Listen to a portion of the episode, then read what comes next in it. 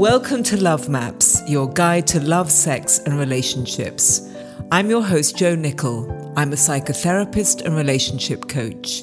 For 25 years, I've been working with couples and individuals, and I know firsthand that many people are not having the sex and love life they want.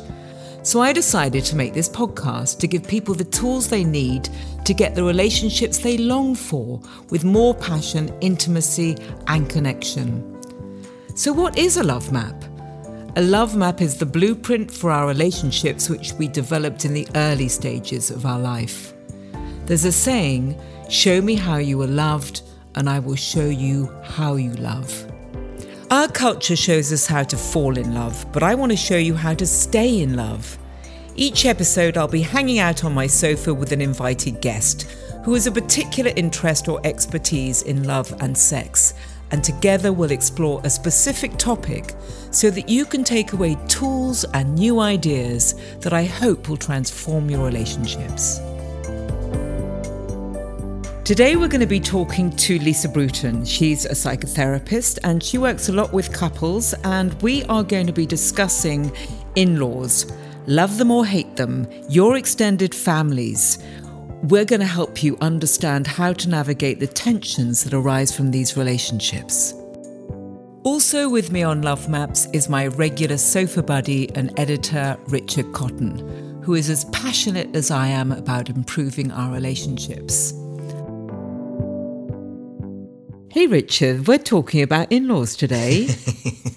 Are you laughing because you know about in laws? I'm laughing because uh, it sounds like a 1970s sitcom. It's a bit, it is a stereotypical thing, you know. But it is an issue, isn't it? It is an issue. You know, the, the story about mother is, you know, the mother in law story has been around for most people forever. And I think it's important to understand that more and more we need to embrace different cultural. Um, rituals and traditions and they will arise in our in our relationships. Yeah. I mean i really like my in-laws i have to say. I've, I've been really fortunate um, oh that's great you know the, the, the, the family of you know mother, mother of my children I'm very fond of them still, and well, you're lucky because I think it's it is quite rare because somehow the differences are not understood and negotiated and accepted, and there is still this issue of being an outsider in your partner's family. And I know that that emerges in different ways around holidays when we go and spend time with our partner's families. Right. And then shit happens because, you know, our partners suddenly turn into the children. We start to behave differently around our own family. Yeah, and suddenly there's, all, there's two different people, Jekyll and Hyde. It's very challenging for adult relationships because so much of our inner children are evoked by our relationships with our families, in and around our families. So I think that this is a really important issue to unpick because people do need support. I wish I'd had support before right. I'd met my in laws because I really messed it up. You had a hard time. yeah. I didn't understand where they were coming from. They didn't understand where I was coming from. And it felt very painful a lot of the time with them. And you didn't really have the tools. You hadn't had this conversation. No, I didn't advance, have this conversation. So and my husband, bless him, didn't also have a clue no. when he and his, mo- his mother and I went to war. Poor bloke he was stuck in the middle of that. Yeah. And I think a lot of men and women feel that way with their in laws and their partners. Yeah. So it really is wonderful that today we've got with us Lisa Bruton, who's a psychotherapist and works a lot with couples. Lisa, tell me, why are you interested in the in law story? I am interested in in laws because I find again and again it comes up in the work that I do with couples, both in um, positive ways, so ways in which the in laws or the extended family can be a source of support to the couple, but also in ways it can become a significant source of tension. So, how a couple navigates their relationship with their in laws and how they can preserve their couple unit in the face of tensions is something that forms a big part of my work. So, it's become an area of interest. That's that's quite. In, I mean, I don't get a lot of couples bringing in in-law um, issues. Mm. Um, so I'm really curious about why that is. Sure, and I think I think it's interesting you say that because it's very rarely the presenting issue. Mm. But when I um, hone in on some of the points of greatest tension or the biggest arguments that some of the couples I work with have, they are often preceding, during, or after uh, interaction with in-laws. Okay. Yeah. So I think it's a it's a moment where emotions run high, mm-hmm. and ways that couples may normally have of um, being with each other, positive ways, can kind of fall flat. So some of um, some of the kind of more hurtful language can come in. The more uh, critical language comes in more in those moments, is what I've found. And are those about comparison? yeah, often?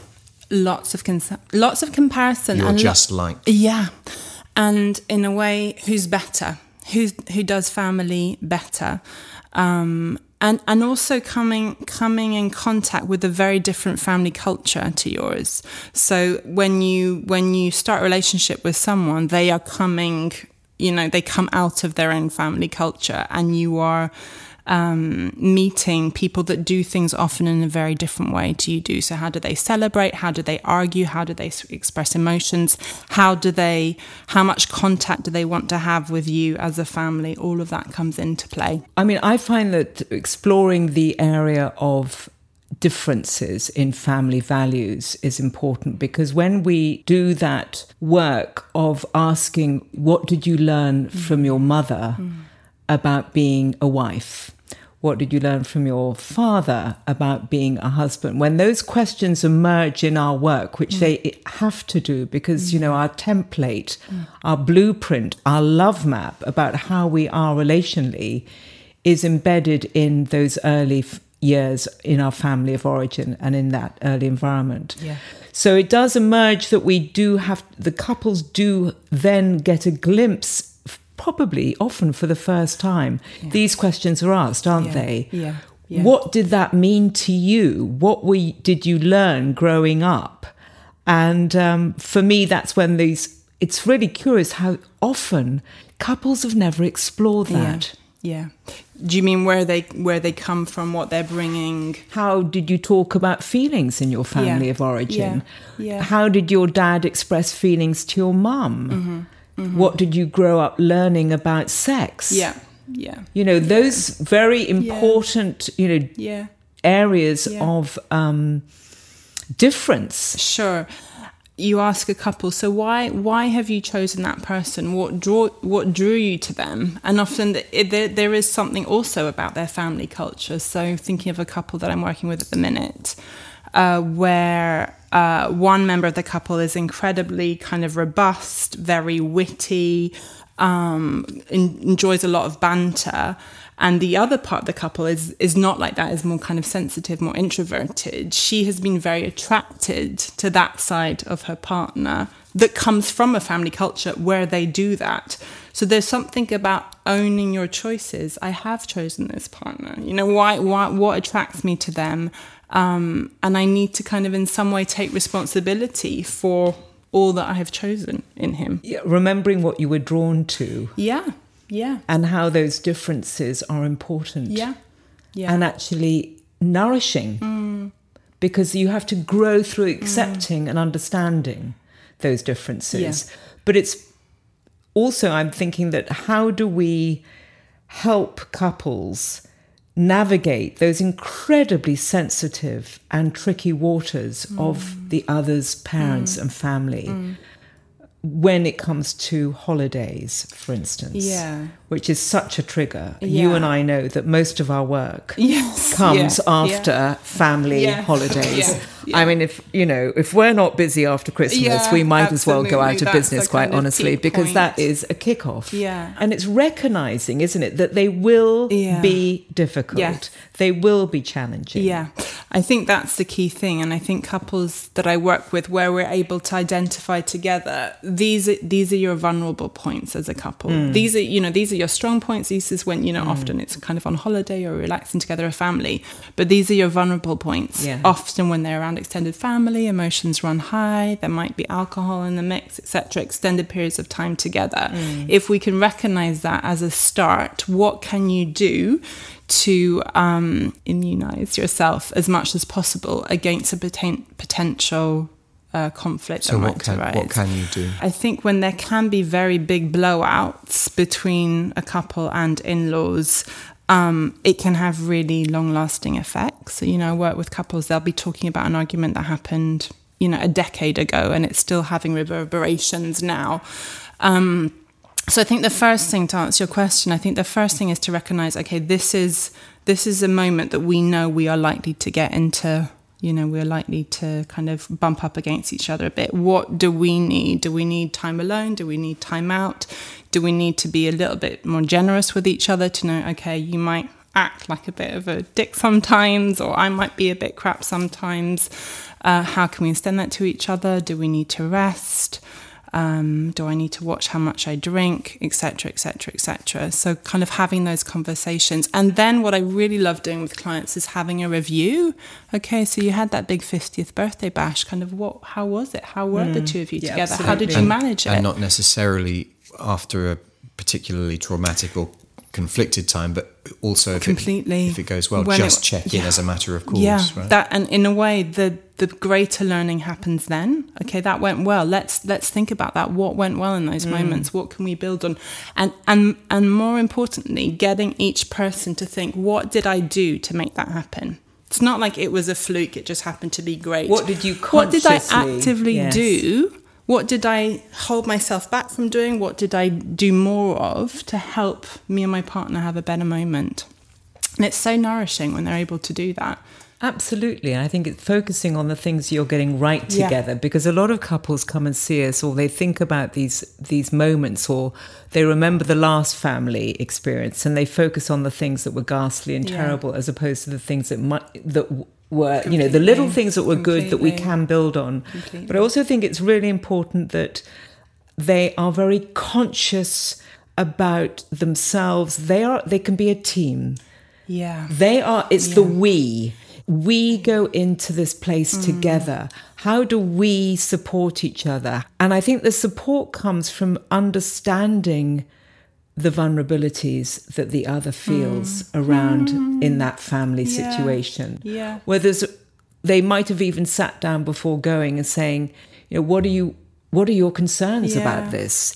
What are you excited for? What are you worried for? And really having a, a conversation beforehand where they acknowledge the potential dangers. Sure. There's also the question of how how able or how willing is a family to extend itself and open up to a new person mm. and how can you preserve the couple unit amidst that setting so it beca- it's still about the two of you these are things i think that couples need to explore with each other very deeply before they go into mm. you know committed mm. relationships mm. a real exploration and a really deep curious investigation of each other's family of origin. Uh-huh. So don't introduce your girlfriend, boyfriend to your family until you've discussed it, until you've, I mean, can we not risk introducing people to our family though? I think it's it's not about risk. There is a risk if you have not said, by the way, my family like to dance around the table before dinner chanting prayers, mm. and we don't tolerate um, alcohol. You need to prepare them. Sure. You need to say, and my dad can be really shouty mm-hmm. sometimes. My mum's a bit quiet, but don't take that personally. I'm just going to interrupt you because yeah. how often have you sat with a couple where um, one person might say, you know, and it's crazy, like your family like never talk. They'll have a big blowout and then they'll just pretend nothing oh, happened, oh, God, and the yeah. other person says, yeah, that's normal. Because in my in my situation, when I met my partner's uh, family, he he thought it'd be really funny to a say to them that I didn't speak English because I grew up in France um, and also that I was a vegetarian and a few other bits and bobs. Which you're not. Well, I, interestingly enough, I, I, have just become. But of all the points that he said to his parents, the fact that I was a vegetarian was the most kind of outrageous for them. Not that I could potentially not communicate one; it was the fact that I, you know, wouldn't eat meat. And as I've come to know them as a family, I've, you know, I can, I know how big part meat plays, you know, in their family meat eating. Um, but for me, this was like a new I was quite quizzical about it. Why, you know, mm. why would the fact that I'm a vegetarian be so? I think that's such a bombshell. You know, it's it's very hard to gauge what is normal to you to you against what is normal to your partner, sure. and it's how to understand that you both come from very different cultural and social experiences. Yeah even if you grew up in the same town mm-hmm. and you're a similar age mm-hmm. and maybe you even went to the same mm. school, you will not have had mm. the same home life and learnt about relationships in the same way as anybody else. Yeah. And you can't assume that the person who's coming into your home, into the, your family of mm. origin home, is going to get it. Yeah. And I would say if I'm thinking about couples that I'm that I've worked with where there are fam there are children in the mix, it is the arrival of children really signals a very big change. Um, especially where all all the expectations around gender and gender roles come out in ways that they might not have done previously. Mm. And then you might find in a family, you know, the parents expect the mum to do all the cooking, remember all the birthdays, whatever. And the mum might come from a very different cultural background. Um, so I think that's when, if you're able to, in couple therapy or even in your own conversations, try and tease out, okay, what what did I learn about being a woman? What did I learn about being a mum? You know, vice versa, and try and make it a bit more explicit. And they will be unconscious, and they will mm. be acted out, mm. and they will, and it, which can lead to conflict if they're not made conscious yeah. and talked about. Yeah. It's so important, mm. isn't it? And I mean, we're kind of the like you were saying, Richard. You know that we we we have the privilege of kind of insight, and we have the privilege of doing the work that we do, so we get to think about these things. But most people you know they don't have these very kind of intricate conversations before getting into relationship well it's i they don't and it's my goodness i mean that's the point of this podcast and our work and more about you know the podcast is about you know getting to people who don't have the opportunity to go to therapy or don't understand what therapy can can give them and or maybe can't afford it or whatever and i know it's really difficult to find a couples mm. um, relationship mm. coaches is that to help them understand why it's important mm-hmm. to have these mm-hmm. conversations mm-hmm. because mm-hmm. if you don't have these conversations you're going to get into really yeah. turbulent yeah. water mm-hmm. and you can really upset the boat yeah you yeah. know, it's mm. it's it's rocky enough dealing mm-hmm. with mm-hmm. um, the others' families. Mm-hmm. Rocky enough dealing with our own families. for Christ's sake. There's part of me. I mean, okay, so I, I agree with you. There's part of me that says yes, I am. You know, I think it's right that we go into this before we introduce our mm-hmm. partners or you know to our families, etc., etc. But there is another part of me which is like, well, the only place to really find out whether there's a problem is to just is to just do it hmm. and then to see how it is i suppose what's more important is how, how, that that team aspect is if we're going into this because i don't know i could so let's say hypothetically i'm in a relationship hmm. and i'm introducing my partner to my family there is a chance isn't there i ask actually is there a chance that by raising issues that i think i am preempting, I could also be creating those problems mm. in You've got a very good point. there's a very something that might not really exist, yeah. or is or is, a, is actually really about me and mm. not about a potential relationship between my partner and mm. my family. Mm. Yes, I think that's a very good point. What is my stuff and what is what's the family yeah. system stuff? Yeah. I think it's important to. I think that's a very good point. I think so. Yeah yeah, yeah. Thank God for that. It's a really it's good a really point. good point because also you might find that your partner has skills and ways of coping with your family that you may you, you know that you may not have and you think oh wow they deal with that really well and actually I find that really gets my goat but they can laugh it off or whatever it might be I think that's a really good point. and you point love them for that. and you love They them for that and you love them for Yes. that yeah I can't yeah. believe, yeah, yeah exactly. I mean, I can't believe you got on with my brother. I haven't spoken to him for five yeah. years. yeah yeah So that's a re- that's a that's that's very interesting. I think that it's being able to also trust that the your partner has the capa- has a capacity Mm. to tolerate your family, Mm. but also to own your own anxieties about certain aspects. I might behave in a way that you haven't Mm. seen before, or just say I get anxious when I get home, and all the ki- all the, all my siblings are around, and we start getting really competitive with each mm. other. It's being able to kind of name your own stuff so that there's a kind of sense that this is the teamwork, mm. that I'm not going to do something that you're going to get pissed off about, or I'm going to warn you, this is difficult for me. So when I give you a look of, we need to get out of here now, you're not going to go, but I'm just having another drink, mm. hmm. or I'm just talking to your dad, or we're having so much fun. And, you, and one of you is stressing. Hmm.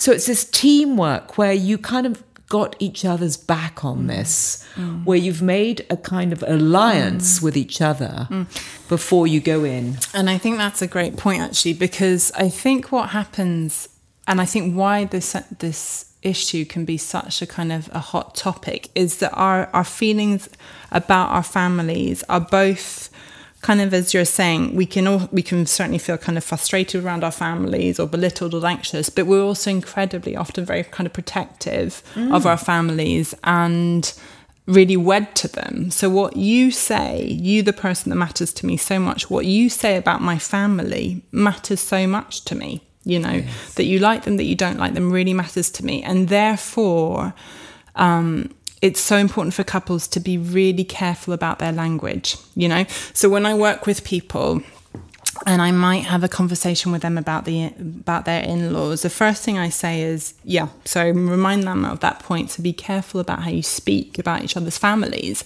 And the moaning that you need to do about one in-law, don't do it with your partner. If I'm in a relationship Yeah. and my partner's dad does my head in, he doesn't by the way, but if he does my head in, um, I I would ideally take that like oh my gosh he does my head in part somewhere else also- yes, somewhere yeah, yeah, else yeah, yeah, absolutely. because it it's um, because that would be very hard for my partner to to another friend, to a therapist. to another exactly exactly Thanks for listening to Love Maps. Stay tuned for the second half of our podcast with Lisa Bruton. You can find more information and support on our website, lovemapspodcast.com, and follow Love Maps Podcast on Instagram. The things that are to be admired in each other's families, the differences. You know, it's amazing how great your mm. family are when they come together, they laugh so much and, mm. you know, they seem to enjoy each other and mm. then they have a bit of a fight and then they get together again. Wow, that's mm-hmm. so, so dynamic. Those sort of positives are often overlooked with couples and they go in for the negatives, don't they? They go into, you know, your father always does this, or why doesn't your mother mm. ever want to see the children? And she mm. never comes over, and it's always your. It seems to come back to the extent to which we're able to deal with the families of our partners. It's contingent on how much work we've done on ourselves because it's what we, mm-hmm. you know, it's it's it's mm. us going into that environment, isn't it? We see that environment according to our own life condition, right?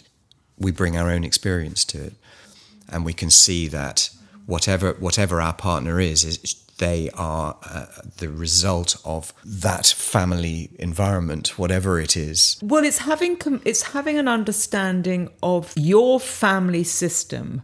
What did your parents learn from their parents? Your mother was somebody's daughter. Your father was somebody's son. Yeah. What did they learn hmm. about when they were growing up hmm. that they have not resolved and they've passed hmm. on? And it's it's understanding the legacy that you bring and also that your partner. And I think that genograms, where you write down your family st- history, like you, you look at your family, mum, dad, and maybe three siblings, and who, you know what kind of relationship they had. I think it's a really useful way of helping couples and individuals understand what they learnt growing up mm-hmm. in terms of their values about love, about trust, about being in relationship to another and what was their relationship like with their parents. When you can acknowledge the strengths and the weaknesses of your family actually your partner pointing something out like oh wow you really do that thing. Or like so my family for instance we're like we're terrible for like sitting down and having a meal. Everyone will be grazing and picking throughout the day all day you long. you don't sit down not really. We chat loads and we'll all be slumping about in our pajamas somewhere but there isn't a kind of formal we will sit down and have a meal. And that's kind of the way we've always been. But for my partner, it drives him nuts, you know, because he really doesn't have a meal. But but because I at the minute it's not something I feel defensive about, he can point it out and I can be like, Yeah, you're right. And and then the moment it's gone, it's diffused. If I had this, you know, really idealized version of my family where, you know, we're we this is the way we do things and we're perfect, anyone pick pointing anything out that I wouldn't like, I would respond with aggression. So I think I think being able to have a more moderate views of our family allows us to to kind of get some feedback from our partner and it's tolerable. You know, we don't kind of we don't explode, we don't dissolve, it's all right. Well, it's this, it, this ability to um, tolerate difference. Yeah. You know, we like to slump, you like to sit. Yeah.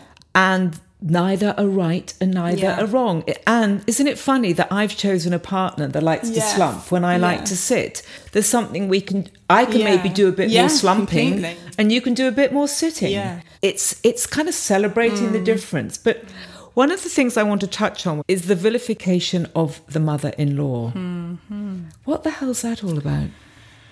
it's generally the mother-in-laws and the wives that are um, encouraged to do the kind of planning, the socializing, the cooking, the feeding, whatever. And I think that can put them in a very competitive position sometimes, where the kind of home has been um, one woman's kind of domain.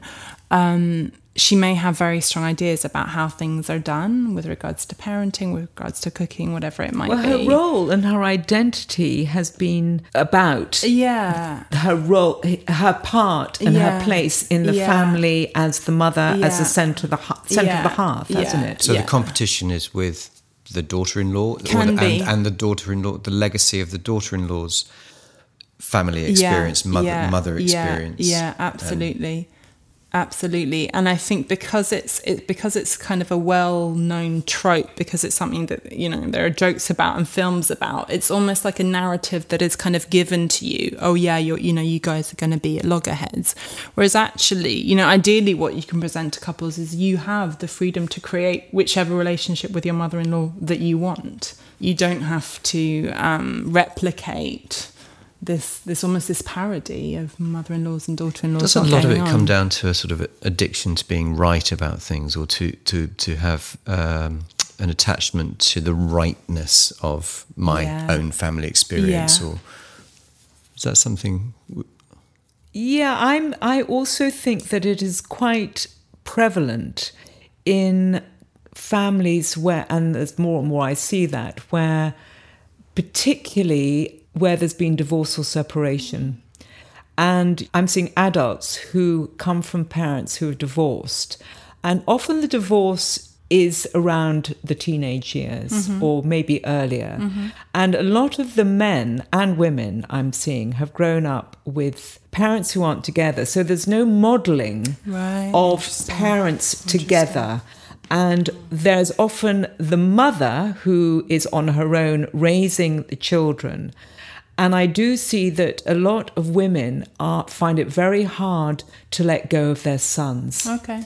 where in previous generations women's work was mainly in the home, that they might get a lot of their emotional needs met through their kids. And I think that's a really dangerous place where, if their kids then go on to, you know, have other significant relationships or leave their family home and this kind of It's thing. extremely hard for the mothers. Yeah, And I think that that's what I'm seeing a lot of is that there are Mm. boys who've grown up who are still feel a deep loyalty to their mother and a part of them feels that they are still very attached to the mother because the mother really didn't have when these boys were teenagers a man alongside them there was no mirroring to that boy mm. of adult relationships And then I think then I think that's a brilliant point. And then you find men, if we're talking about men, whose association with intimate relationships is that they're claustrophobic and that they're engulfing. Yeah, so they can. Oh, that's a whole nother subject. That's a whole- it? yeah, that's a whole different but Back to but- mother-in-law. It's a fantastically interesting subject, but I think that's why there can be conflict between women because the mother of the husband, let's say, the mother-in-law, is also afraid of possibly if she's not in a loving relationship. Mm. Maybe the most loving relationship she's had throughout a difficult marriage has been the relationship with her son. Mm. And then it brings up the question of who does the emotional work in the family. So if all the emotional work of the family is delegated to the women, where are the men? Like where this conflict are happening, where where are the men to kind of mediate, soften, get involved, or or do they just exit? I think that uh, what I mean, from my experience, they exit. Right. Well, mm. I mean, what's your experience? I think that's true, and I, I mean, think then, you see- then that needs to be challenged. well, you have to. Yes, of What course, saying? you have to bring them back get in. involved. Yeah.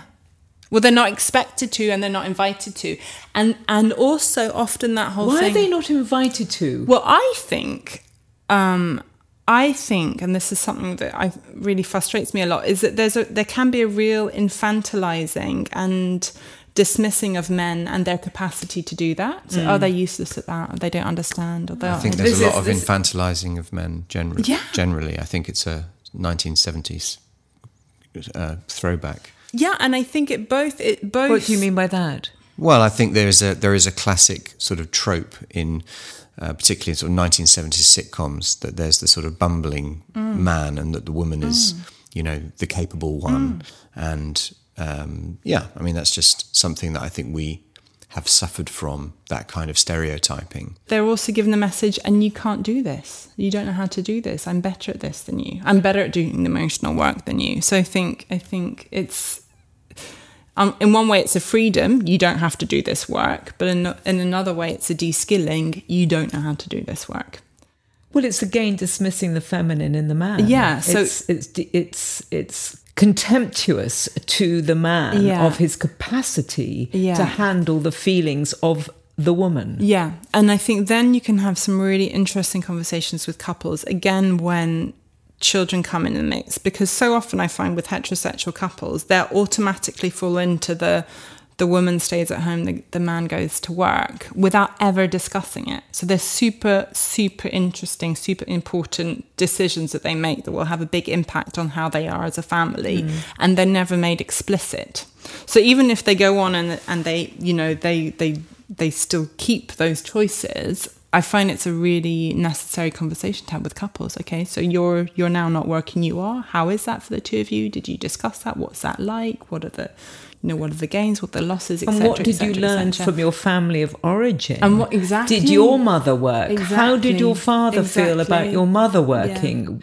Because maybe the wife does, maybe the woman does want to go out and work. The husband might say, but but my mother didn't mm. work and she was perfectly happy. Exactly, and I think that's a great point, Jo.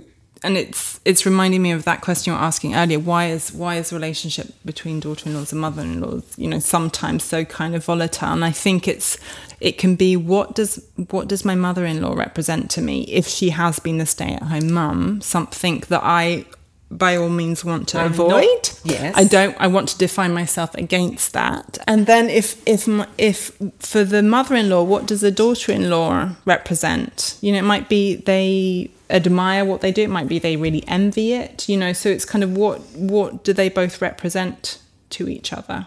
You know? What I'm hearing is that no, no, no two situations are the same. exactly. We all come from completely different families, and even siblings growing up in the same household have completely different experiences Yeah. of what was going on. Yeah, absolutely. I think that unless you deeply understand yourself and your family, and that's why the genogram, I think, you know, if we think we're, we're talking about what couples can do for themselves, how can they deepen their bond so they are strong enough to tolerate the turbulence of each other's families and what that can bring up. And it can be also useful to to look at how our families can be sources of support to us. So Yes. how they can be sources of companionship, whatever it might be, because families are units that may need if there's healthcare issues, if there's aging issues, if there's kids, whatever, they may also need to be kind of helped and nourished. And that's where I think uh, that's where I think families can be a real asset. when we were communicating before the podcast about you know the subject matter one of the things that you said which i really loved was you know support you know it's really important to support your partner's relationship with their parents. Yeah. encourage it. Don't Yeah. try and pull them away from their family. It's actually to hold a space that has hope of repair. Mm-hmm. I think it's really important to remember that in all relationships with ourselves, with our partners, with our in laws, there's going to be times of harmony, mm-hmm. There's going to be times of disharmony, and repair mm. is the goal, mm-hmm. Mm-hmm. not to stay in the disharmony. And I think people really need to hold that in mind because it's a very loving thing to do f- to yourself and for your mm. partner and for your relationship and for all the people around the relationship. Mm-hmm. And remember, the grandchildren are witness. I mean, Yeah. this is a big point, isn't Yes, it, Lisa? yeah, What yeah. are your children witnessing mm. as you talk mm. about your own mm. families, the other person's families? Are you being derogatory about your partner's family in front of their grandchildren? What are the grandchildren learning Are about people conscious that? of that? Are they conscious of that when they come to see you? I, I, uh, for the most part, I think they're not. Not. And I think I think your point is really right. Is to not use your children as pawns and to really think about what you're modelling to them. Yeah. And at the same time, children can be a real incentive to kind of clean up your behaviour. If you're thinking, what do, yeah, what do I want to portray? What do I want to model? Oh, this is what I'd like to model to them. So it can be a, an incentive to kind of clean up clean up your act a little bit. An incentive to stay in your more adult self. Yeah. And there's a place for, so this isn't about being perfect. If you feel really kind of frustrated about something that's happened, there's a there's a place to vent. Absolutely. But it's not with your partner and it's certainly not in front of your kids. Definitely not in front of your children. Even just having fights or arguments or mm. conflict. I always say, you know, you're going into mm. quite a pattern mm. that you learnt in your childhood. I often say to couples, you know, who's looking at you? Mm-hmm. Who's mm-hmm. watching you? And they often say, "Oh God, it's you know my my five year old and my eight year old." And I say, "Well, you know what? I want you to when you come in and see me next time, I want you to bring photographs of your children ah. in, because and I'm going to put the mm. photographs of your children in, and I'm going to have them facing you, because I want you to remember when you go into this stuff mm. with each other, when you start being really unkind and rude and derogatory and dismissive with each mm. other, just remember who's looking at mm. you. Mm. And just remember it enough to be able to say, let's take this outside, let's take this away, let's just take a breath. We can come back to this, but it's not like kicking off mm-hmm. because you think you can and you're giving yourself permission to do it wherever. Mm-hmm. If we were to summarize this conversation of the key things that people can take away and what they can actually do, something I was mm. very interested in that you've both touched on that I've never come across before is genograms. I've got no experience mm-hmm. of that. I've never even heard the word until today. Mm-hmm. I mean, is, is that something you can ask for? Find a practitioner who works with I that? mean, yeah, it's and it's something you can do kind of in the comfort of your own home. So you would um, draw up. You can find them on the internet. A kind of family tree And what I normally get couples to do is uh, draw a family tree of significant people in their lives, so like you know their their generation, their parents, grandparents, etc. And then they ask them to think about so first of all significant events in their families, so kind of uh, bereavements, marriages, second marriages, moving abroad, etc., etc. And then in the, in the context of this conversation, it would be to ask them what models of coupledom did you have around you, positive and negative, and therefore what do you think you bring to your couple?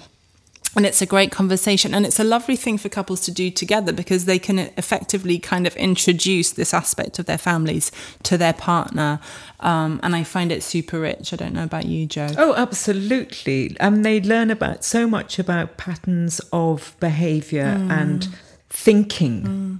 So yeah, I, you know, recognizing yourself in mm. the system and has that mm. worked and how mm. it that worked mm. and how it served the family or didn't serve the family. Mm.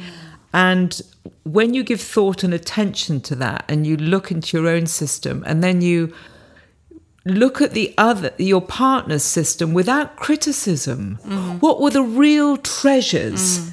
That have been passed through? What are the values that are really held that are fabulous? Right. And what are the values that actually I can see absolutely why they thought that, or why they wanted to do that, or why they needed to behave mm. like that. Or have that dialogue with your partner about do you think this is where we want to be? Uh-huh. Is this where, do you think this is what we want to be modeling for our children? And I think what you're bringing out is that collaborative nature of it, that we can kind of have a back and forth together about yeah. our thoughts. And also that we can allow difference. So, you know, my partner might be really up for being this particular way on holiday or behaving this particular way with his in laws. And that's okay. So yeah. he doesn't need to be exactly like me. I don't need to be exactly yeah. like him.